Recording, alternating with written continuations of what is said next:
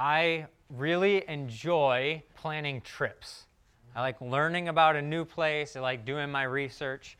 Just over the Christmas week, had some downtime and started thinking about next summer what we're going to do as a family. We're going to try and do a camping trip. Where should we go? What exactly we should do?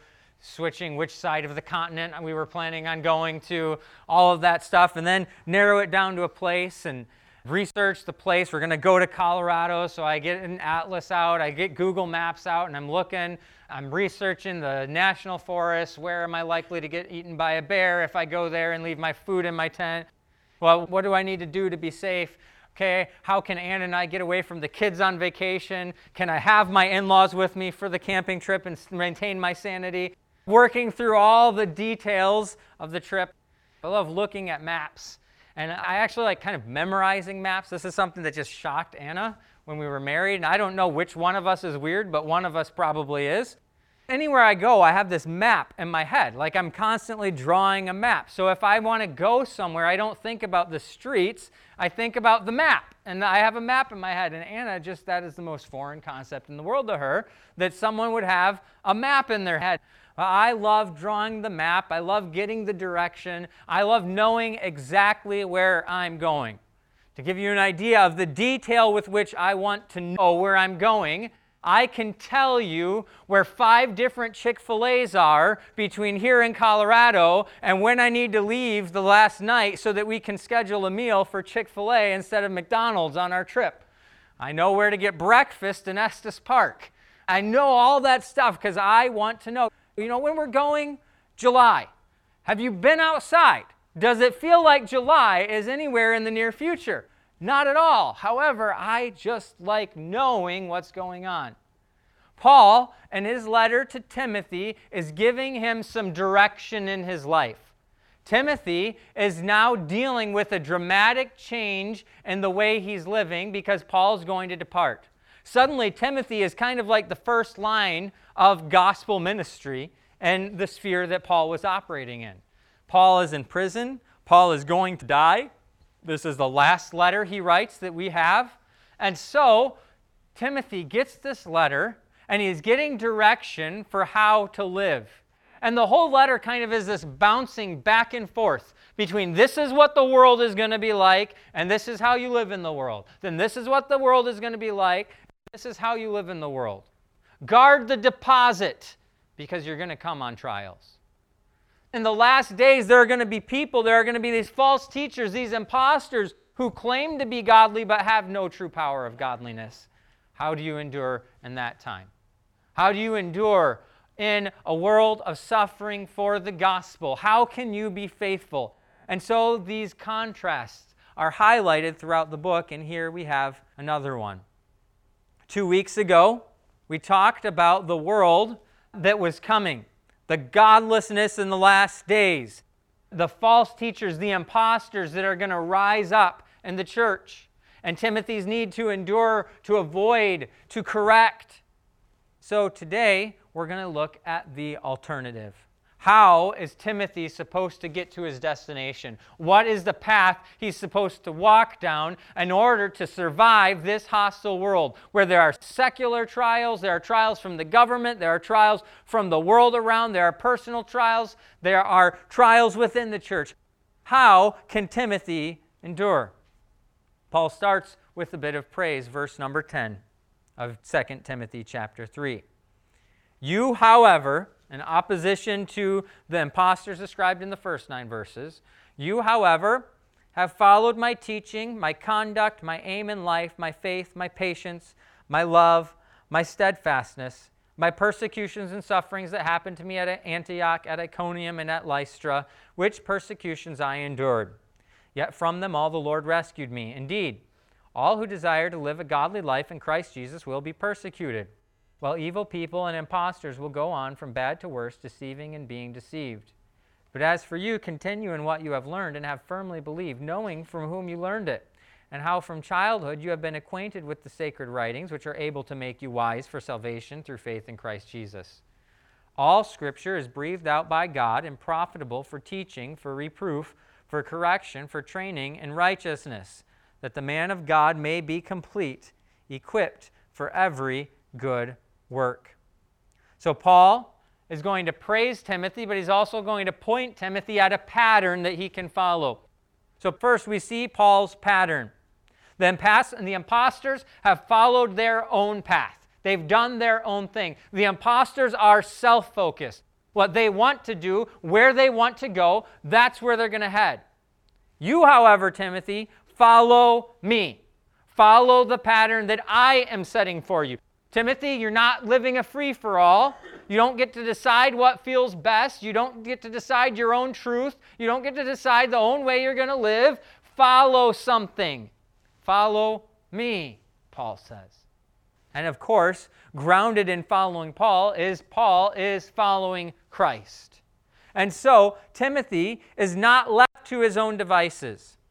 You, however, in verse number 14, but you, it's the exact same Greek words in each of those two verses. But you, you, however, there's this contrast. Follow Paul. You have followed Paul, continue following. What about Paul, though, is Timothy supposed to follow? He gives a list of nine different things. We'll divide them into two groups.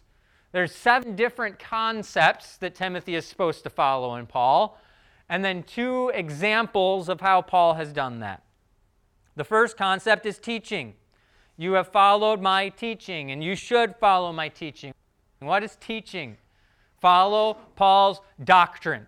The truth that Paul has said about Jesus Christ, who lived a perfect life, was crucified, buried, raised again, and ascended up into heaven. That truth, that core of Paul's gospel that he repeats over and over again throughout Romans and Corinthians and Timothy and Thessalonians and Philemon. Everywhere Paul is writing, he writes about the gospel of Jesus Christ. And Paul says to Timothy, follow that. Keep up with your doctrine. You must believe what is right. He starts with right belief. He's going to deal with right behavior, but he starts with right belief. It's not just Timothy, be a good person. It's Timothy, follow Jesus. Follow my teaching. Follow the doctrine which I have given to you. Not only doctrine, though, we must start with doctrine, but we must not stop with doctrine. He also says, follow my conduct. Follow my conduct, the way I live, how I handle my life, the general lifestyle. How do I deal with people who cut me off while I'm driving down the road? Probably not the exact example Paul was thinking about at that time. How do I deal with people in that situation? How do I deal with being cheated? How do I deal with people in the church who I don't think are acting properly? How do I deal with people who hurt me? How do I deal with worry? How do I deal with loss? And Paul says, Look at me. I've followed Christ and I've given you an example, something worth following. Live with godly conduct. The third concept he wants Timothy to follow is his aim in life, his goal, his object. Well, what is Paul's object? For me to live is Christ and to die is gain. He's willing to suffer all things for the furtherance of the gospel. Paul worries about the things that really matter most. And he tells Timothy, when you are following me, follow my goal, not just what I'm doing. Don't just do the actions I do, serve the goal that I serve. Paul is able to endure suffering at Lystra, at Iconium, at Derbe. Paul is able to be shipwrecked. Paul is able to be imprisoned. Paul is able to suffer. Why? Because he had a goal. All throughout the New Testament, when there are commands of how we're supposed to live, there's also a promise of what will one day be. This world includes suffering. Yet we look forward. We're faithful because there's a goal, there's an end, there's something we're working towards. And Paul says to Timothy, have the same aim as me. Don't just do the same stuff, do the same stuff for the same reason. Go to the same place. I am living for a reward that's coming in heaven, Timothy. You live for the same thing follow after me. If you don't want to be like the imposters who follow after themselves, who do whatever is in their own self interest, follow after me as I live with my focus on Christ. Paul says, Follow me and my patience. There's another word very similar to patience coming down the pipe, but they're subtly different. Patience here is dealing primarily with his interactions with other people. Follow me in patience in how I deal with other people, Timothy. Now, there are some times in Paul's writings where he seems less than patient. Galatians chapter 1 and 2, particularly, he seems pretty impatient.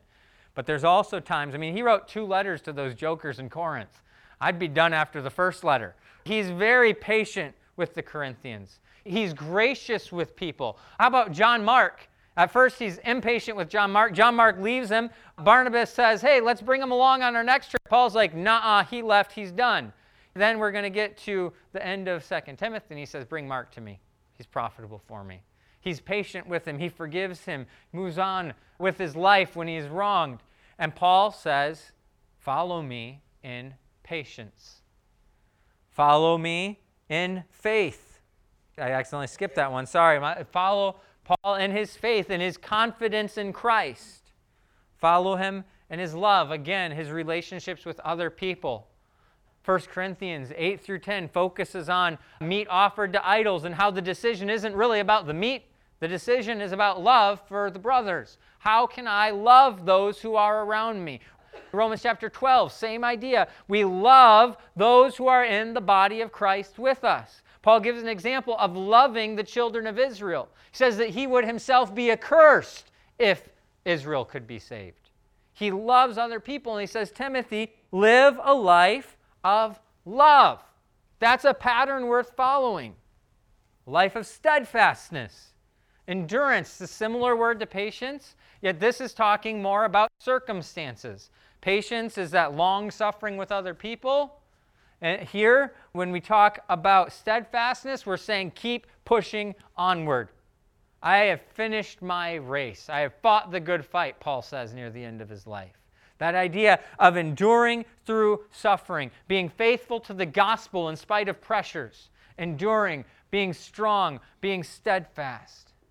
And so, Paul gives him this model of a godly life. This is how you ought to live, Timothy. Follow me. But he also does it with that kind of gracious, loving, fatherly tone we see in Timothy, where he says, You already are doing this. You already are doing this, Timothy, but keep on doing it. He does not stop there. He moves on and he gives a couple examples. He says, verse number 11, My persecutions and sufferings that happened to me at Antioch, at Iconium, and at Lystra. So, persecutions and sufferings, these are linked together. They're two words in a family. And where did he endure persecutions and sufferings? In Antioch, at Iconium, and at Lystra. We've read some of these accounts already this morning, but we'll look particularly at the persecutions. The story of what happens to Paul in Antioch can be found in Acts chapter 13. Verse 44 says this The next Sabbath, almost the whole city gathered to hear the word of the Lord. But when the Jews saw the crowds, they were filled with jealousy and began to contradict what was spoken by Paul, reviling him. And Paul and Barnabas spoke out loudly, saying, It was necessary that the word of God be spoken first to you, since you thrust it aside and judge yourselves unworthy of eternal life. Behold, we are turning to the Gentiles. For so the Lord has commanded us, saying, I have made you a light for the Gentiles, that you may bring salvation to the ends of the earth. And when the Gentiles heard this, they began rejoicing and glorifying the word of the Lord, and as many as were appointed unto eternal life believed. When the word of the Lord was spreading throughout the whole region, but the Jews incited the devout women of high standing and the leading men of the city, stirred up persecution against Paul and Barnabas, and drove them out of their district. But they shook off the dust from their feet against them and went to Iconium. And The disciples were filled with joy and with the Holy Spirit. So, Paul in Antioch has what is undoubtedly a profitable ministry. He's preaching to the Gentiles, and they're excited. As many as are appointed unto eternal life believe. And so the Gentiles in Antioch are believing the gospel, but the Jews don't like it. And so here he is at this thriving in ministry, this exciting time, but he's driven out of the city by these hostile people. This is near where Timothy lived. Okay, so we're in Timothy's region of the world. Timothy is intimately familiar with these moments. This happens on the first missionary journey. On the second missionary journey, Paul comes back and picks up Timothy to go on the rest of the journey.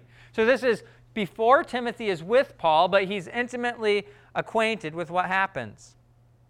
About Iconium, the next chapter, chapter 14. Now at Iconium, they entered together in the Jewish synagogue and spoke in such a way that a great number of both Jews and Greeks believed. Another banner day for the ministry of Paul, many believing. But the unbelieving Jews stirred up the Gentiles and poisoned their minds against the brothers. So they remained for a long time, speaking boldly for the Lord, who bore witness to the word of his grace, granting signs and wonders to be done by their hands. But the people of the city were divided. Some sided with the Jews and some with the apostles. When an attempt was made by both Gentiles and Jews with their rulers to mistreat them and to stone them, they learned of it, fled to Lystra and Derbe, cities of Lycaonia, and to the surrounding country. And there they continued to preach the gospel. So now he is in Iconium, even closer to where Timothy grew up. So, a story again, Timothy's familiar with this. And so he's in Iconium, he's preaching. The Jews stir up the Gentiles and some of the Jew, the unbelieving Jews. In spite of the fact that many are believing, there's a plot to kill them by stoning. And so Paul runs out of the city. He flees. Profitable day of ministry that ends in Paul at risk of his life. How about the next place, Lystra? Now we're really close to where Timothy is from. Verse number 19. But Jews came from Antioch and Iconium, and having persuaded the crowds, they stoned Paul and dragged him out of the city, supposing that he was dead. They threw rocks at him. Not rocks, rocks. They threw rocks at him. They stoned him. So much so, they assumed the guy is dead. Whether he was dead or not, whether he was resurrected, that could be a debate even here. Because it says he rose up. Now, that could mean he just got up. It could mean that he was resurrected. We don't know but he faces stoning so much so they think he is dead. He was most definitely in the concussion protocol.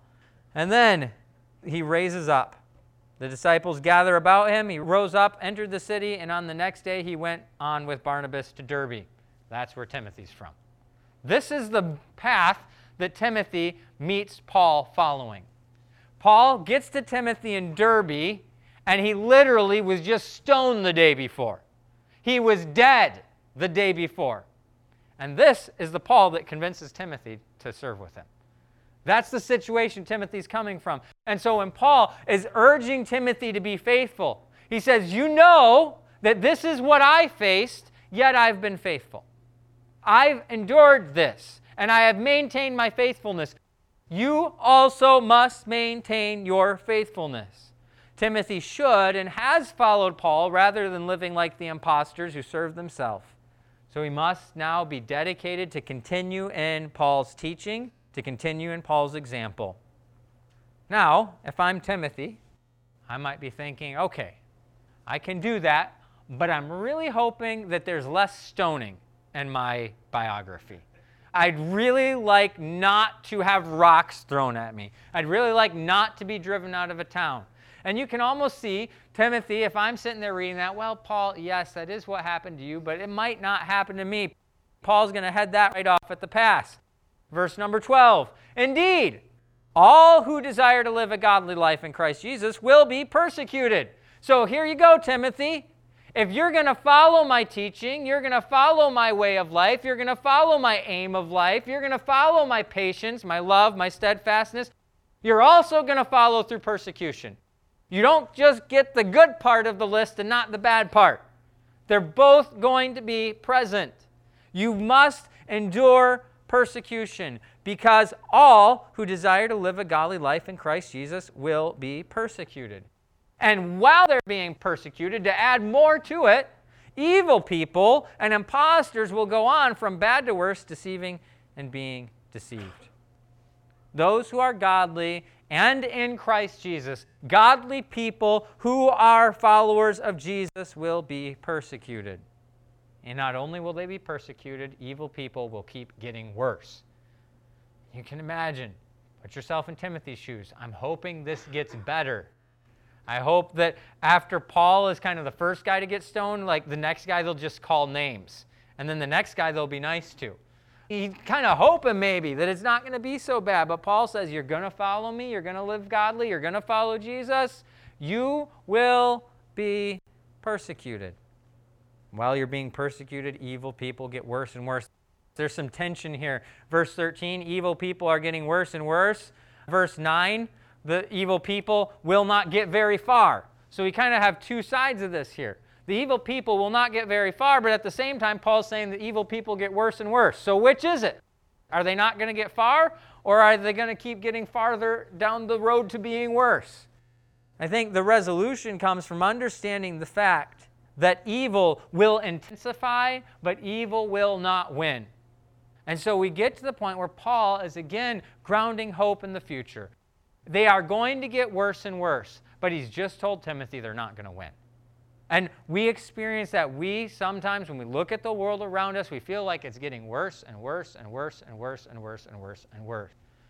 Yet, God says that evil is not going to win.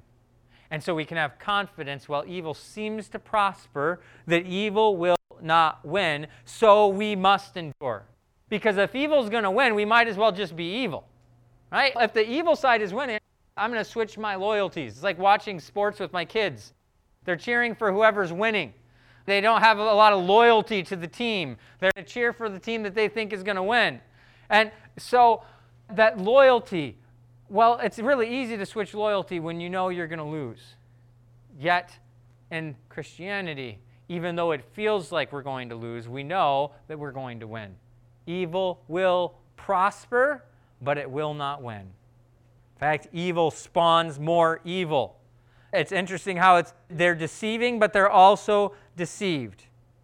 Verse number 13, while evil people and impostors will go from bad to worse, deceiving and being deceived. It's this circular thing. They're evil, they're deceiving, but they're also deceived. The impostors in verses 1 through 9, they think they're living the high life.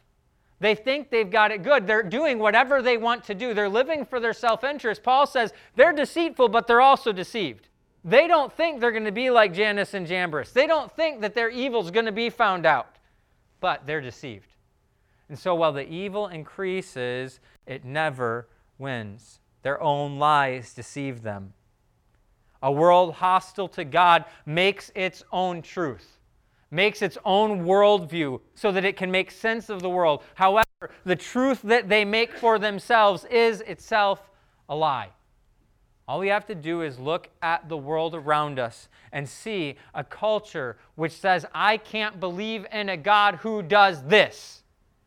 And that failure to accept truth, that deceit, is a damning deceit. Their own deceit deceives themselves.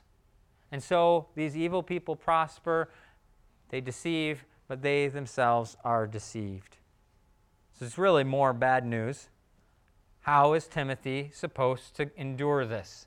He's supposed to just be like Paul? Well, Paul's going away.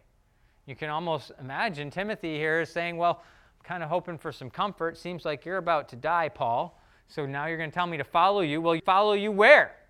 And Paul doesn't give the promises that Jesus gives that where I go, you will be also. Paul doesn't say he's going to send a comforter. Paul doesn't say any of that stuff. He can't. He's not God. And so, Paul and Timothy, you can imagine Timothy just, okay, follow you, but you're going to die. What am I supposed to do? Paul gives some more instruction. Verse number 14 But as for you, continue in what you have learned and have firmly believed, knowing from whom you learned it, and how from childhood you have been acquainted with the sacred writings, which are able to make you wise for salvation through faith in Christ Jesus. So, here's just Timothy. Look at what you have learned. You have been taught from a child. We heard about Lois and Eunice, his mother and grandmother, who trained him up in the Word of God. We know about Paul. You've received this training, but all of that training was built on something. Timothy didn't grow up learning Lois and Eunice and Paul's opinions on stuff. He didn't grow up learning their opinions on the world. He grew up learning what God had revealed about himself in his word. And so, while the evil people are constantly moving, the evil people are following their own deceit, they're getting worse and worse, they're progressing on. Paul says to Timothy, look backwards. Look at the foundation. Look at what your life is built upon, the teaching that you have received from your mother, from your grandmother, and from me. You've been acquainted with the sacred writings. Here's where we get our refrigerator verse from this passage. The verse you're going to hang up with a magnet. All scripture is breathed out by God and profitable. And so he's saying the sacred writings, the scripture, it's from God. You have been given the word of God. It is if God himself was standing next to you and speaking to you. What greater authority is there than the word of God? The word of God which spoke the earth into existence. The Word of God, which holds things together. The Word of God, which conquers armies. The Word of God, which raises up mountains. What better authority do you have? Yes, Paul is going, but Paul has only built on a foundation of the Word of God. When he uses the word Scripture, I have to think kind of in a few different lights about what that word means. Now, to Timothy, at this point in time, there's going to be some New Testament writings, but for the most part, Scripture is the Old Testament because the New Testament is being written. Timothy didn't have the book of Second Timothy to be raised in before he got the book of Second Timothy. That happened later on in his life. So his mother was not reading Second Timothy to him as a child. Yet, he had the Old Testament, he had the Gospels, he had the accounts of Jesus. And then later on, Peter refers to Paul's writing as scriptures. Those words written with the apostolic authority are included in that big category of Scripture. So when he says the Scriptures, all Scripture is breathed out by God, he's saying the prophets, the writings, the histories of the Old Testament, the Gospels, and now the writings of the apostles. These scriptures, these documents, which we have recognized their divine character, they are breathed out by God. He has written them through men. He has spoken His word, He has revealed Himself, and there is an unshakable foundation. While the deceivers deceive themselves, the deceivers have no ground for truth. They're just living off their own lies, and then their lies create new lies, which create new lies, which create new lies. And really, it can all go back to the garden where we believed the lie that we could be as wise as God, and then extrapolating on that lie, we kept trying to be wiser than God and trying to make sense of the world. Paul says, stop doing that and look at the unshakable authority of God's word. The word that spoke the world into existence is accurate, it is true, it is profitable. This is where you must rest your confidence. Turn to God's word if you are going to endure in a time where the world is hostile, if you are going to not be deceived by the impostors surrounding you, you must be grounded in the Word of God, which gives an unshakable authority, which is irreformable, unchangeable, and secure. So turn to the Word of God, Timothy. This verse gets used constantly. Probably one of the most common verses that I would quote just offhand when I'm preaching. We use it all the time. But how often do we ground it in its context? These two verses, they stand alone and they're important. All scripture is breathed out by God. That is important. That is key, cardinal doctrine. It's worth referencing on its own. But how many of us, when we're thinking, man, I'm really struggling, I'm really suffering today, how many of us turn to this passage? Probably go to the Psalms. Certainly nothing wrong with that, because all scripture is profitable and, and for doctrine, reproof, correction, instruction. But how often do we turn to this verse when we're discouraged, when we're facing opposition? Yet, Paul, when Timothy faces opposition, he gives him the word. He says, You're feeling discouraged? You're not sure you can endure? You're feeling your grasp slipping on faithfulness in spite of opposition? Well, here, remember that you have God's Word. Remember that you have the Bible. Remember that you have the Scriptures. If we are struggling to endure, the first place we ought to turn is this book. If we are struggling to believe, we ought to turn here. Too often, when we are struggling, where do we turn? Either turn to those around us, or even worse, we turn right inside. I'm struggling. I'm depressed. I'm discouraged. So I'm just going to sit in silence and think about my discouragement. And how often does that help us? Yet Paul says, You're discouraged. You're facing opposition. Remember this Remember, you have God's solid foundation. You feel like garbage today? Well, this hasn't changed. You're worried today? Well, this hasn't changed. Everything it says about God was true when Abraham was receiving revelation from God, was true when Moses was receiving revelation from God, was true when David was receiving revelation from God, was true when Isaiah was receiving revelation from God, was true when Jesus was giving revelation, was true when Paul was receiving revelation. Everything that is written here is 100% equally as true today as it was 2,000 years ago. That's something to stand on. That's not going to change. When the world doesn't make sense, when the way that you think about things doesn't make sense anymore, this hasn't changed. We may grow in our ability to understand it. We may find out things that we used to think about it are not true, but this solid foundation stands. And if we, when we are suffering, turn our attention to the scriptures, we will be confident in a few key things. We'll be confident that there is a God. We will be confident that there is a powerful God. We will be confident that there is a good God. We will be confident that there is an end, that there is a reward for our suffering. And when we are motivated in that sense, when we know that my suffering is worth it because God says it is worth it, then I can suffer well. When I just have to think in my mind, well, maybe my suffering will get better. Well, maybe it won't get better. Well, maybe I can just figure out why I'm suffering, okay? If I can think of a good reason for my suffering, well, I might not know the reason. I might never know the reason. My mind is not a sure foundation. My mind is a dumpster fire. My mind is troubled. But if I anchor my hope in the Word of God, I will be able to suffer well. So Paul says, Timothy, follow me. But even more importantly, follow the revelation of God that you have seen from me. Follow God Himself. Do not come up with your own way of worshiping, your own way of living. How many people, when they look for truth, do not look for the Bible to tell them truth, but look for truth that's going to satisfy their curiosity, that's going to satisfy what they want? That's why we get people saying, I can't believe in a God who does this. Well, they can't believe in a God who's bigger than they are then.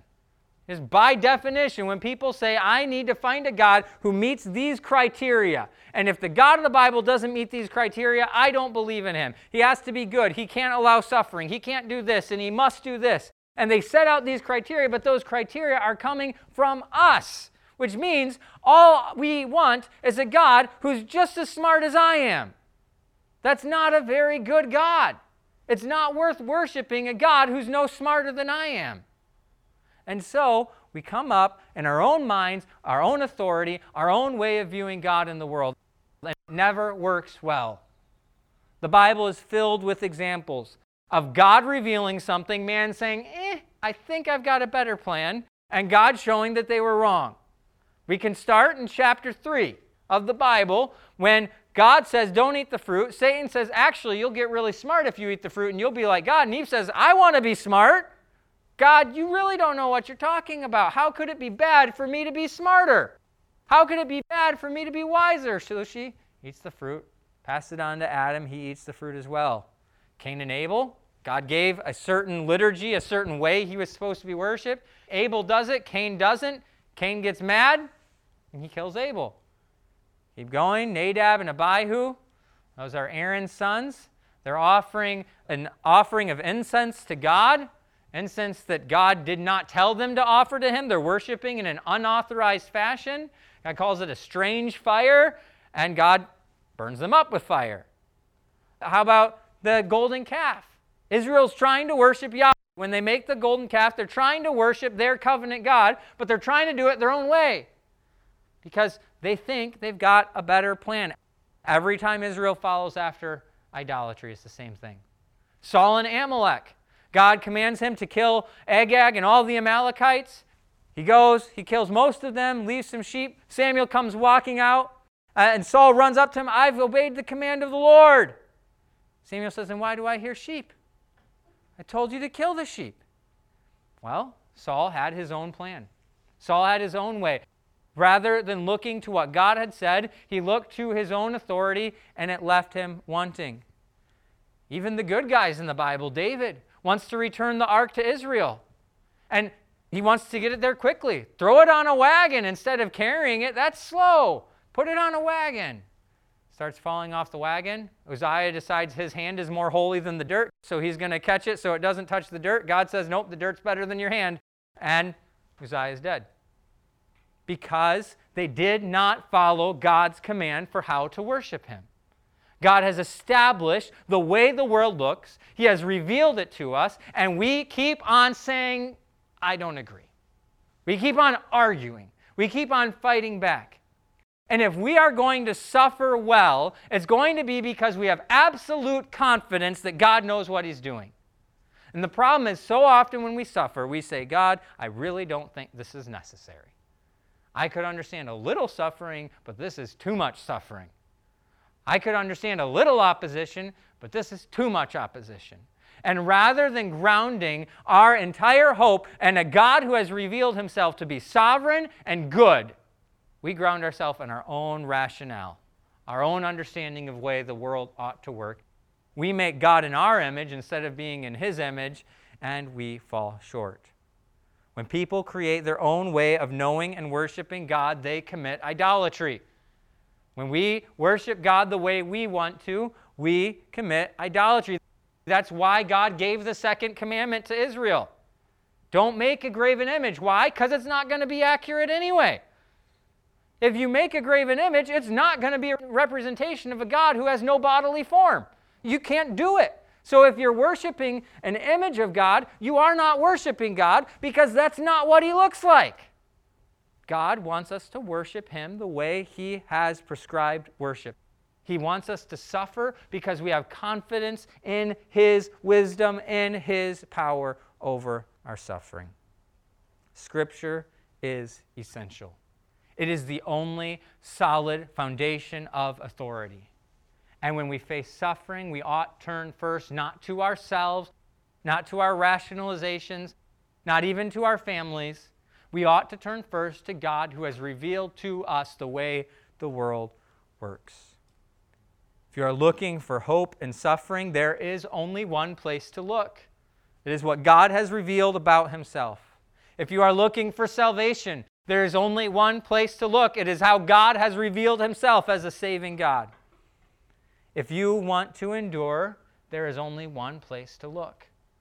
So when Paul tells Timothy to endure, he gives him this assurance endure based on what you have been taught from the Holy Scriptures. Notice Paul doesn't point Timothy even to his own conversion experience. He doesn't say, Timothy, remember when you believed this? No, he goes even more concrete than that. He says, Timothy, this is the truth. This is God breathed. This is inspired. This is God's word. This is your confidence. Nothing you have experienced, nothing that you think, nothing that has happened to you, only what God has revealed. So, how do we deal with this? We ought to have an appetite for the Word of God. We need an appetite for the Word of God. We need to be hungry for the Word of God. It needs to be more than a trivia question. It needs to be something we read for life. I enjoy reading Trivial Pursuit cards. Okay? I just I find that kind of fun, reading all the questions, and then I get to cheat when I play the next time because I already read all the questions. I ought to read the Bible a little differently than I read a Trivial Pursuit card. I'm not just trying to get a new piece of information, I am encountering what God has said about Himself. I ought to have an appetite for that. You know, in our modern Western context where literacy is assumed, it's assumed that we all know how to read the Bible. We've kind of shifted that Bible reading to personal Bible study, which is a wonderful, wonderful gift from God that we have that ability. But throughout 2,000 years of church history, that's not been the case. Maybe more accurately, through 1,900 years of church history, because we've got about a century of almost universal literacy now. But for the 1,900 years previous to that, that was primarily found in the preaching of God's word, the gathering together of those who could not read to hear it read, to hear it proclaimed. How's your appetite for the word of God, both read personally and preached publicly? Your appetite is a matter not only of frequency, but also of style. You can find preachers who, when you listen to their sermon, you will always feel better when you're done listening to the sermon. you can find someone like that. Are you listening for someone who makes you feel better, or are you listening for someone who is preaching the Word of God faithfully? Now, I'm not talking super narrowly about style. There's all sorts of different styles of preachers. Some you like more, some you like less. I hope I'm at least in like the top 50 or something for you guys. But like, there's going to be different styles. That's fine. But are you listening to someone who's preaching the Word of God faithfully, or are you listening to someone who's scratching you where it itches? If this is our hope, if this book is the way we can endure, we ought to love it. We ought to open it as often as we can. We ought to listen to other people teaching it. We ought to be teaching it to the ones that we love.